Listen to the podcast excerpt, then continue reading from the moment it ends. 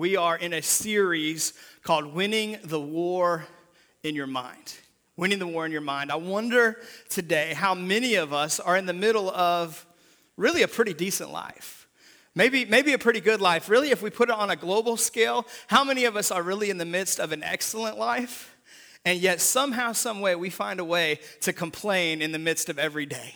Somehow, some way, we find the rain cloud in every situation. The reason why that happens is we are not actively engaging the war in our mind. You see, what we've discovered throughout this series is that most of life's battles are won or lost in the mind. Most of life's battles are won or lost, not out here, but are actually won or lost right here. They are won or they are lost in the mind. The reality is, the life that you have is a reflection of the thoughts that you think. We can look into your life and get a glimpse at the thoughts that you think. The reason that that is is that what comes into your mind tends to come out in your life. Now, that's not to say every single thought that you have is going to come out in your life. The reality is, all of us have thoughts that come into our mind that are fleeting, uh, that we don't choose to dwell on. Man, we can't control everything that comes in, but we can control what do we meditate on? What do we think on? Our lives are always moving in the direction of our strongest thoughts. And because our lives are always moving in the direction of our strongest thoughts, the reality is that you cannot have a positive life when you have a negative mind. With all that being said, this morning we are going to engage the battle in our minds. Maybe not what you would expect to hear about on Mother's Day, but I believe moms will be blessed by this message, man, that moms can win this battle as well. But this is really for all of us. Man, our lives are always moving in the direction of our strongest thoughts. What we've done over the last two weeks is given some homework, given some assignments. I hope you've been walking out your homework. I hope you are doing well on this. If you haven't, you've got time to jump on board and make it happen today. Man, find some time today. So, our first assignment from week one was this you need to, number one, identify the biggest stronghold in your thinking, the biggest stronghold in your mind that's holding you back right now. Is it fear? Is it doubt? Is it shame? Is it guilt? Is it unforgiveness? Is it temptation? What is the biggest stronghold in your mind right now? It might not be any of those things, it might be something totally different. But identify that number one stronghold and then go to war with it. And the way we go to war with it, number two, is we're going to name the truth that demolishes the stronghold. In other words, we're going to find the scripture the promise of God, the thing that He's spoken over His people that speaks to that lie that the enemy is speaking into our life. And we're going to name the truth, define the truth that demolishes that stronghold. Why do we say it demolishes the stronghold? Because Second Corinthians chapter 10 verses 3 through 5 says this. It says for though we live in the world, we do not wage war as the world does. The weapons that we fight with are not the weapons of the world. On the contrary, the weapons that we fight with have divine power to demolish strongholds. Divine power to demolish strongholds. In other words, you're not weak, you're not defeated, you're not mediocre, you're not barely getting by, you're not just struggling for air to survive. God's plan for you, His provision for you, what He's given you as a believer is victory. He's given you more than enough, not just to make it through your day, but to actually demolish that stronghold in here that you can walk in freedom, you can walk in joy, you can walk in the life that He's provided for you. How does that happen? Well, verse 5 tells us. It says, We demolish arguments and every pretension that sets itself up against the knowledge of God. So if the world gives us an argument, the culture gives us a pretension, our flesh tells us something that's contrary to what the Word of God says, we're going to take our divine power, these weapons that God's given us, and we're going to demolish that thing. We're going to destroy it. We're going to say it has no place to take root in our life any longer. And then it says we take captive every thought. Everybody say every thought every thought to make it obedient to God. Why is it so important to make every thought obedient to God? Because your life is going to be a reflection of your thoughts. It just is. So, week one, we said identify the biggest stronghold. And go to war with it, demolish it, find the truth that demolishes it. Week two, last week we said this is what we're gonna do. We're gonna take that confession, that truth that demolishes the stronghold, we're gonna write it down. So I don't just want you to kind of cognitively be aware of it, I want you to write it down, type it out, have it somewhere where you can see it. Then you're gonna think on it, you're gonna meditate on it, you're gonna confess it, you're gonna speak it out loud until you believe it. You're gonna write it, you're gonna think it, you're gonna confess it, until you believe it. You're going to write it, you're going to think it, you're going to confess it until you believe it. Would you say that with me? We're going to write it, we're going to think it, we're going to confess it until we believe it. One more time. We're going to write it, we're going to think it, we're going to confess it until we believe it. Why? Because if we don't, if we move on from this, if we practice this for a day or for a week, the reality is we're going to default back to that same place we were before. We've got to continue to do this until it truly takes root in our life. And then once you've gotten victory over that number one stronghold, now there's going to be a new number one. So you got to identify that one, and you're going to do the same process all over again. This isn't just for a four week series. These are tools I want to give you for your life. From this point forward, that man, you can put this into practice and see victory come in your thought life. So today in part three, we're going to talk about defeat your negative thoughts. Defeat your negative thoughts. Would you pray with me? Father God, I thank you that you have given us weapons God, you've given us the word of the God, the sword of the Spirit that is caused, gives, given us the ability to demolish strongholds. I just pray right now in Jesus' name that as we study your word, as we meditate on your word, as we focus on your truths, God, that strongholds would fall all over this room. God, all over our church, God, that we would begin to take up our sword and see victory in our lives. God, I thank you that you are for us. I thank you that you've blessed us. God, I thank you that you've given us the ability to see things the way you see them. So, God, help us to walk in that and to retrain our brains to defeat negative thinking. We thank you for it. In Jesus' name, everyone said, Amen. Amen. We've seen that the reason why this is happening is psychology is agreeing with the Word of God right? That God created our brains, God created science, and science 2,000 years later has discovered truths that help us understand how those strongholds in our mind actually work. You see, we have what's called neural pathways in our brain. And these neural pathways are the path that a thought travels from one part of the brain to the other. And the more often you think a thought, the deeper and stronger that that pathway gets. It gets easier and easier to walk. Just like if you were to walk on a trail, if you walk on a trail that nobody's touched in five years, it's going to be overgrown and very difficult. But if you walk on a trail that 300 people walked in the same day, it's going to be beaten down and very easy for you to walk on. Well, that's the way the neural pathways work. This is great news if we're renewing our mind. It's great news if we're putting God's word in, if we're meditating on what God has spoken over us and said over us. It's also horrible news if we're not. If we're believing the lies, if we're receiving the lies, if we're living out those thoughts in our mind and defaulting the way that most of us default, this is really bad news. This is why it's so important for us to take up our sword and go to battle today. This is why this is not an area we can procrastinate. This is not an area that we can say, we'll get to this after we deal with this, this, this, and this.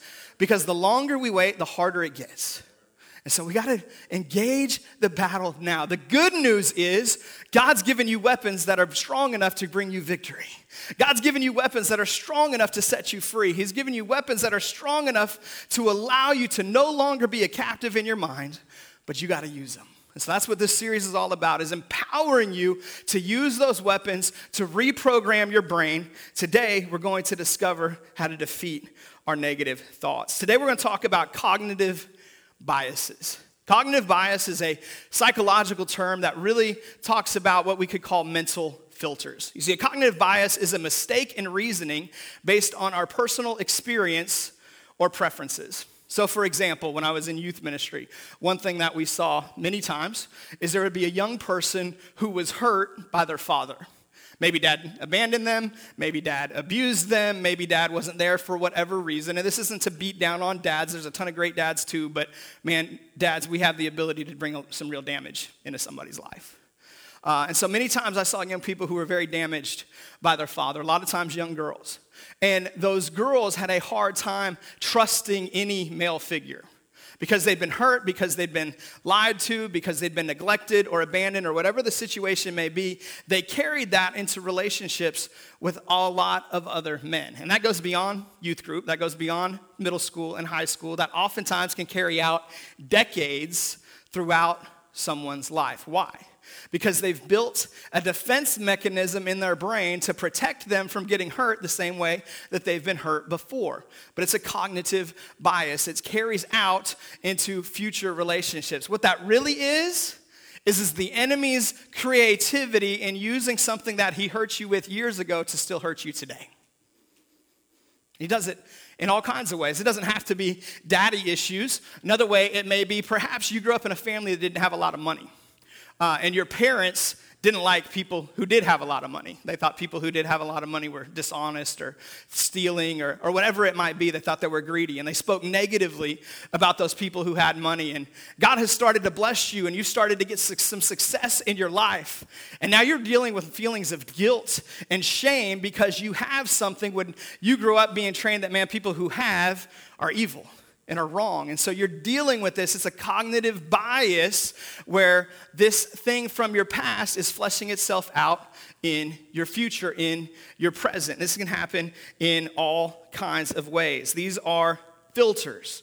We all have filters. So let me give you an example of a filter. We live in a generation that makes this really easy, right? So we have picture filters. So I'll show you. This is my Facebook profile. Uh, this is a picture of my wife, Melody, and I. Happy Mother's Day, Mel. She's actually out getting ready to bless moms after service, so she's not in here right now. Uh, but that's my beautiful wife, and I, I, think she looks great in this picture, and I don't look as bad as usual, so I chose this pro- as my profile picture. It's been my profile picture for a while. This was actually taken last June at a church um, in where were we? Panama City, Florida. We were on vacation, uh, spent a week in Panama, and so we went to church uh, there in Panama, and we took a little selfie, and it's been my profile picture because I don't change my stuff very often, right? So there it is. That's, a, that's my profile picture. Now, if you let somebody from Gen Z get a hold of my profile picture, it looks something like this. Go ahead and put that next one up for us, right? Changes the look a little bit, right? It's not so much this fun, life giving picture of me and my wife. Now we look ridiculous. Uh, now we look silly uh, as we have dog nose and dog ears and whatever else. Uh, that's how a filter works. This is obviously a silly representation of it. But this is really what happens in our minds is we get these mental filters that change the reality of what we're actually seeing. We see something that's not actually there based on our previous hurt, our previous experience, or our natural biases. And so we want to learn to deal with those filters. This is why two people, excuse me, can respond to the same situation in completely different ways. I heard a story when I was younger of two boys that were involved in a psychological study. And so these team brought them in and they put each of them in a room and they had, you know, the, the two-way mirrors where they could watch the boys, but the boys didn't know they were being watched. And they had the boys in there, and each of the room had been filled with horse manure. Man, just everywhere you were at, horse manure. And so they left the boys in there for an hour. And after an hour, they opened the door, and here's what was going on in each of the rooms. And one of the rooms, the boy was doing exactly what most of us would do. He was in the corner crying, What did I do? Why is this being done to me? Why, why am I being punished right now? This is completely not fair, right? Surrounded by horse manure. In the other room, they opened the door, and the boy who's in the second room is flinging poop everywhere. He's flinging it everywhere. He's got a big old smile on his face. And he says this He says, Man, with all this poop around here, there's got to be a pony somewhere. what is that? That's two different filters. That's one filter who sees the things that come at him in life as, man, I'm being mistreated, I'm a victim, this is unfair. There's the other filter of, man, there's an opportunity here, there's a chance here, there's something that's going to make my life better. Now, obviously, that's an extreme example, but this is the way that it works. Let's talk more realistic okay? Two employees get called into the manager's office to have the same conversation. Man, you're doing a really good job. Here's one area that I think you could do better. Here's one aspect of customer service that, that we really want to see you take a step forward in. One employee can get very offended, very upset by that. How dare you? Man, I work so hard for you. I get here early. Why would you talk to me like that? And the other employee can say, Thank you so much man, for letting me know that. I didn't even know I was doing that, but now you've enabled me to, to get even better at what I do. Thank you. The same conversation. The facts don't change, but the filter changes. And this, the response can be completely opposite based on what filter is being used. We can see this in churches, right? A guest can walk into a church based on their filter, based on their experiences. Man, I hate being in a place like this feel like I'm surrounded by a bunch of hypocrites. I see a whole bunch of people around here who are acting like they're one thing, but I know they're something else. The next person can walk into the same church with the same people and the same service and say, Oh my goodness, I feel so loved here. I mean, I feel the presence of God here. Look what God is doing. I want to be a part of this. Why? Because they're bringing in a completely separate filter. Our filters affect so many things. They affect our relationships, they affect our calling towards what God has for us. Let me give you a biblical example. In the book of Numbers, chapter 13 and 14, the people of Israel have come to the edge of the promised land. And Moses selects 12 spies. You probably know the story.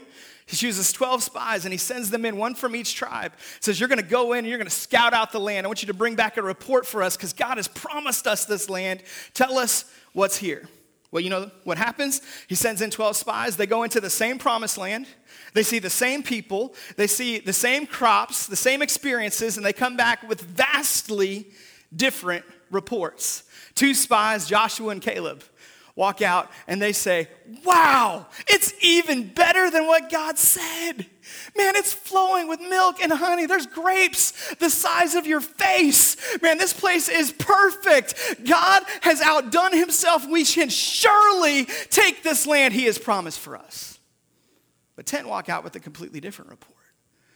They walk out and they say, We dare not move another step forward. The enemy is great. There are many and they are huge. They are giants. In fact, man, we look like grasshoppers in their eyes. We're nobody. They're going to wipe us off the face of the earth. I don't know what God is thinking, but this is not the place He has for us. The same facts, but a different filter. One walked in with a filter of faith. This is what God has promised, and He will surely come through. The others walked in with the filter of fear, and they found what they were looking for. What filter are you carrying into your job? What filter are you carrying into your parenting? What filter are you carrying into your relationships? What filter are you carrying in your relationship with God? Your filter is going to determine so much of what you actually see. So, we're going to begin to select some different filters, to begin to choose a faith filter, to begin to choose a filter that God has for us. There's another thing we're going to do. We're not just going to determine how we filter it, but we're also going to determine how we frame it. Psychologists teach us about reframing. Reframing is creating a different way of looking at a situation or relationships by changing its meaning. A different way of looking at a situation or a relationship by changing its meaning. So, to illustrate this, a couple of weeks ago, we told you how God has blessed us to sell our house that we bought in 2006. And uh, we just sold it. We closed on it a few weeks ago, and God blessed us in a, in a big way. And we're so grateful for what He's done. And we told you that in 2011, we tried to sell the same house. We put it on the market. We asked nothing above we just, just what we owed for it. And we were on the market for six months. We got zero offers. Not even a low ball, not even somebody trying to take it from us. Nobody wanted our house. And at the time, we were devastated. At the time, man, we were crying out to God God, what are you doing? God, where are you? God, you've promised to bless us and provide for us, and you're silent. Now, with the benefit of hindsight, I can look back and see that God's silence was his blessing. Man, he was preventing us from making a mistake, he was preventing us from missing out on the call that he had for us. We didn't realize it in the moment, but God was up to something then. So, I can reframe that situation in 2011 very easily, but what we actually want to do is get to where we can reframe things before we even see the provision, before we even see the blessing. That instead of seeing it in the negative, that man, I'm going to see God's up to something even if I don't know what it is. I'm going to believe that He's for me because He's promised that He's for me. You see, the reality is you can't control what happens to you, but you can control how you frame it. Let me demonstrate this with this picture up here. Some of us, I feel like, are so good at seeing a beautiful scene like this. This is a canyon somewhere on the Utah Arizona border. We're uh, actually going to get to travel the West quite a bit this summer. We're going to share with you a little bit about our trip next week. I'm really excited to, to share with you. But it's a, a beautiful canyon, amazing picture, a place that, man, any of us would love to, to get a photo. But I feel like some of us are so good at framing things negatively that we can look at a picture like this and we can find how come there's clouds?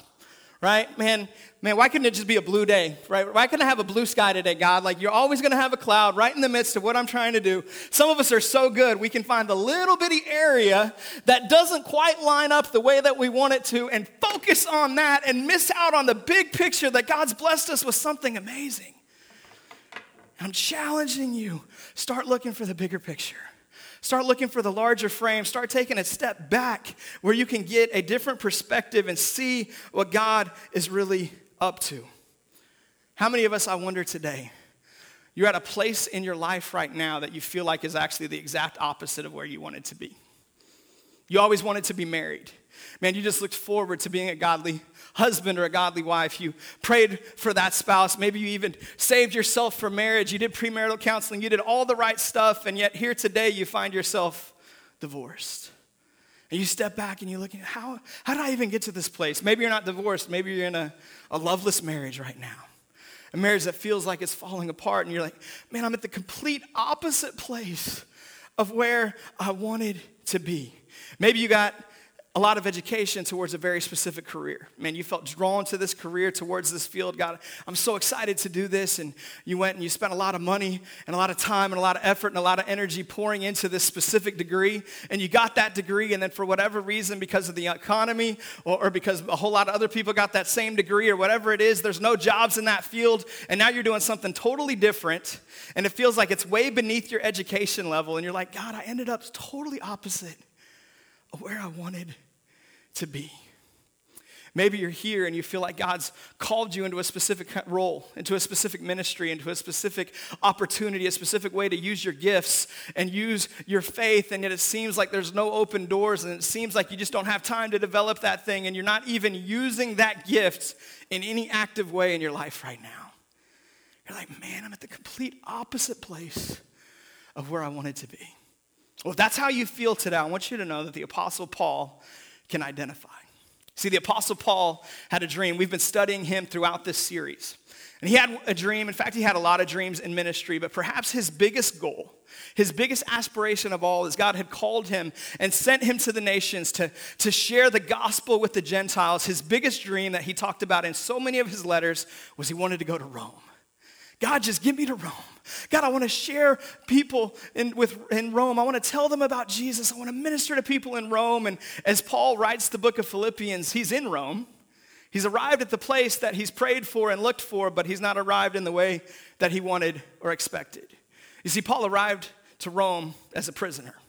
He arrived there in chains. In fact, as he gets to Rome, he's imprisoned in house arrest for two years. We think a lot of times the system in America is really slow, and we think that's a modern problem. Apparently, it's gone on for a long time. But Paul awaited trial for two years in house arrest, and two years in chains. And he's writing this letter to the Philippians. Paul could have framed his situation very differently. In fact, let me give you an alternate version of Philippians 1 12 and 13. This is from the NWV, this is the New Whiner version. This is what Paul says. Now, I want you to know, brothers and sisters, that what has happened to me really sucks.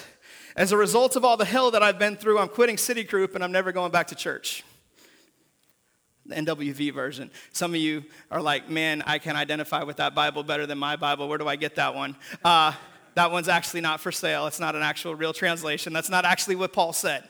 As Paul's in chains, as he's in prison, this is what he said instead, because he used a different frame for his situation. Listen to what he says. He says, Now I want you to know, brothers and sisters, that what has happened to me has actually served to advance the gospel. What did he do? He stepped away from his frame and he looked at a bigger picture. This isn't just about me. It's not just about my feelings. It's not just about what I see. God's up to something bigger than just me. He says it's actually served to advance the gospel. As a result, it's become clear throughout the whole palace guard and to everyone else that I am in chains for Christ. What's happening? Paul's under house arrest. Every eight hours, he gets a new guard who actually has to chain himself to Paul so he cannot escape.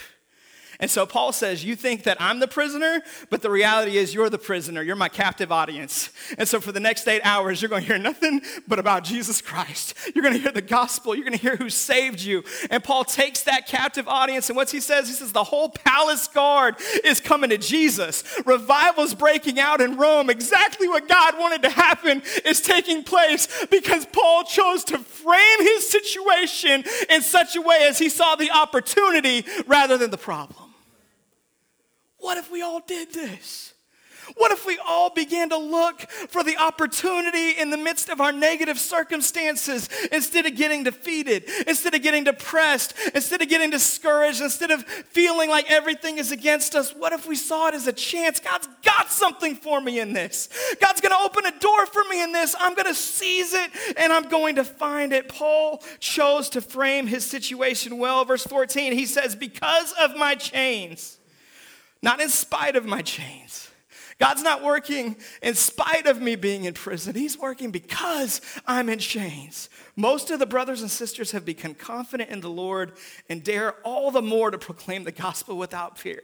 Paul saw a bigger picture that because of his chains, because of what he could complain about, what he could cry about, what he could complain, God, why did you allow this to happen to me? That that's actually inspiring others. That others are actually seeing Jesus at work because God was using him in prison. And he says, God, your plan's better than my plan, and I'm going to embrace the plan that you have for me instead of complaining that it wasn't mine. That's powerful stuff. That's life changing stuff if we can get a hold of this church.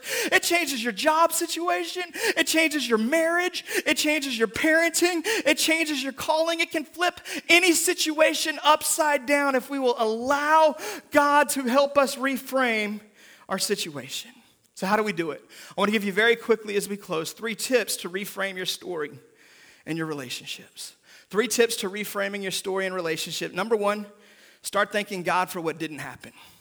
Start thanking God for what didn't happen. I heard a story of a 20 year old college girl who came home and she told her parents, I got to share something with you. I, I, need you to sit down. This might hurt a little bit. And so she begins to say, I went out the other night and went drinking and probably had a little too much to drink. And I, I met a guy and went back to his place, and one thing led to another. And uh, I want you to know this morning I, I took a pregnancy test and I'm pregnant.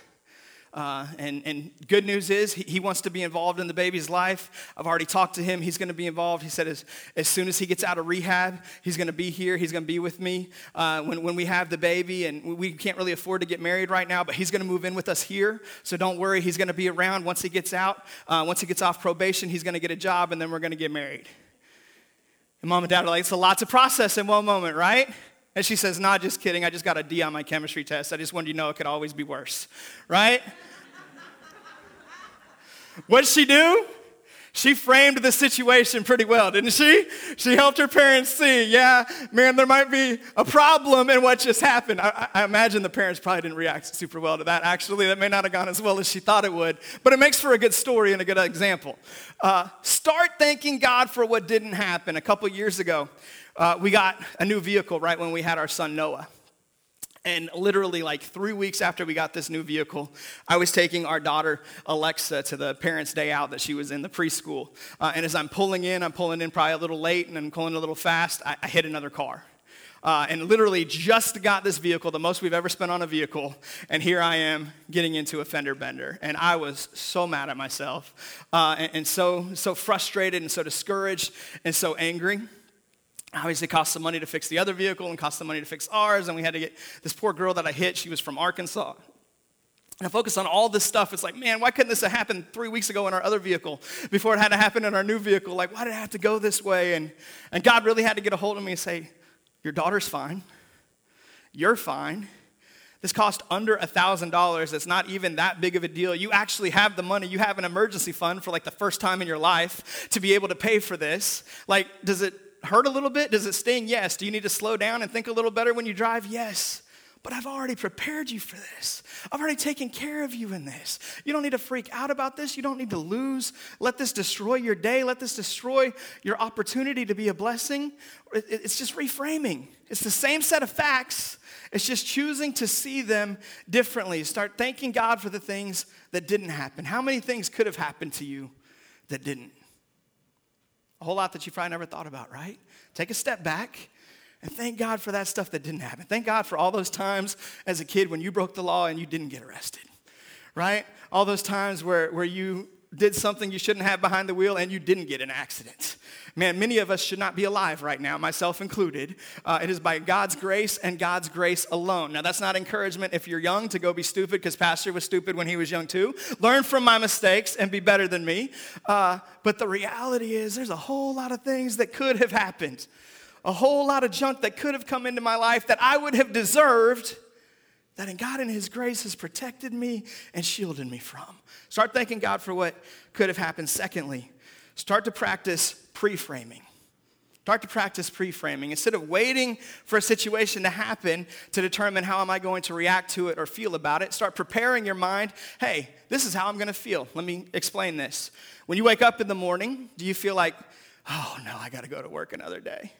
I, I, I got to deal. I got to deal with those coworkers. Man, I can't stand those people. Uh, I got to deal with the customers. Man, the public is awful. Man, I hate this job. It's not what I want. I don't get paid enough. I work too hard. I work too long. I wake up too early.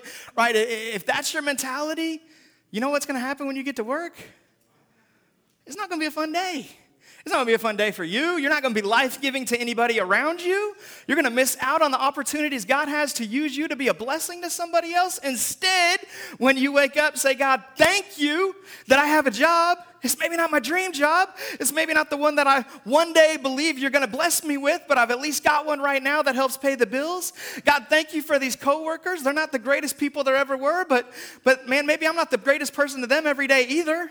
Uh, God, but I get to work with them. God, thank you for giving me a chance to speak life into one of them. God, give me a chance to pray for somebody today. Help me to find somebody who needs encouragement. God, I thank you for these customers. Lord, sometimes they drive me crazy, but if it wasn't for them, there'd be no job. So thank you that we have customers. Help me to treat them well and reflect Jesus in my interactions with them, right? What is that? You're pre framing your mind to deal with the situation that you're going to go into. And this can apply to your parenting, it's can apply to coming home from work, to your spouse.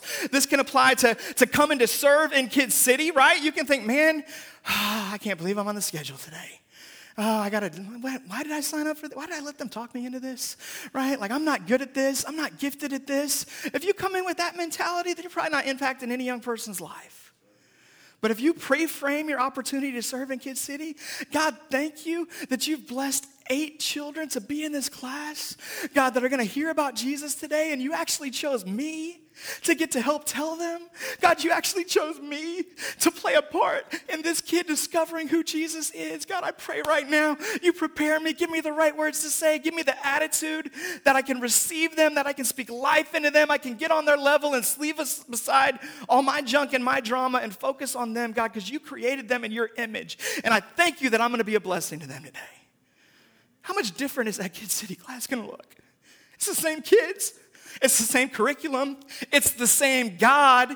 The only difference is how you framed your thinking and come into it with a completely different mentality. So start thanking God for what didn't happen. Secondly, start practicing pre framing. Number three, look for God's goodness. Look for God's goodness. Do you believe that you serve a good God? Do you believe that you serve a God who's blessing you, who's for you, who's gone before you into situations? Of course you do. We'd all say yes. But if we believe we serve a good God who actually says in Psalm 23 that his goodness and his mercy shadow me, chase after me, follow me all the days of my life, that means there's going to be evidence of his goodness in every single day. I just got to look for it. You may have heard this illustration before, but I think it teaches it so beautifully. There, there's two birds that follow in the same area. In fact, we have them right here at our house. We, we've got vultures around our house all the time, and we've got hummingbirds around our house all the time. And those same two birds, they, they, they come around the same area, but they're looking for two different things. The vulture sets out in the morning and he's looking for something dead.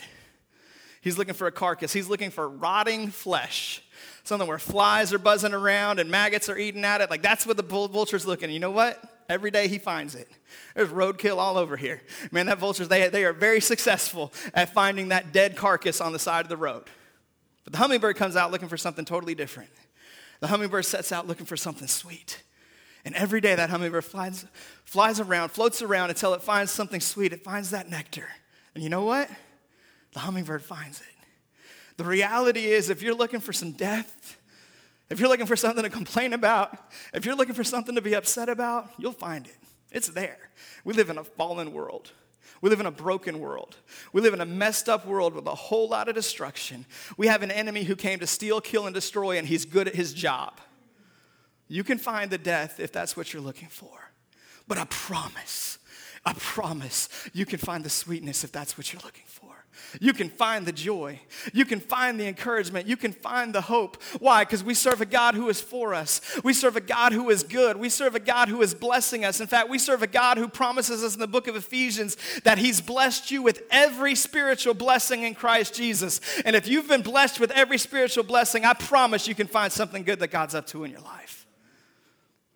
Start thanking God for what didn't happen. Practice pre framing your mind and your thoughts. And number three, look for God's goodness. If you'll do those things, it's going to help you, empower you to begin reframing. If you see yourself as the person who's capable of finding the clouds in the midst of a beautiful scene, take these three tips and they'll allow you to begin reframing your brain and seeing something different. Ultimately, here's where we're headed. Here's the goal I'm no longer interpreting God through my circumstances, but I'm interpreting my circumstances through the goodness of God. See, so often we interpret what God is up to and who God is based on what's happening in our life. And when we don't see God at work, we think God's abandoned us. We think He's silent. We think He's worried about somebody else. We think He's failed.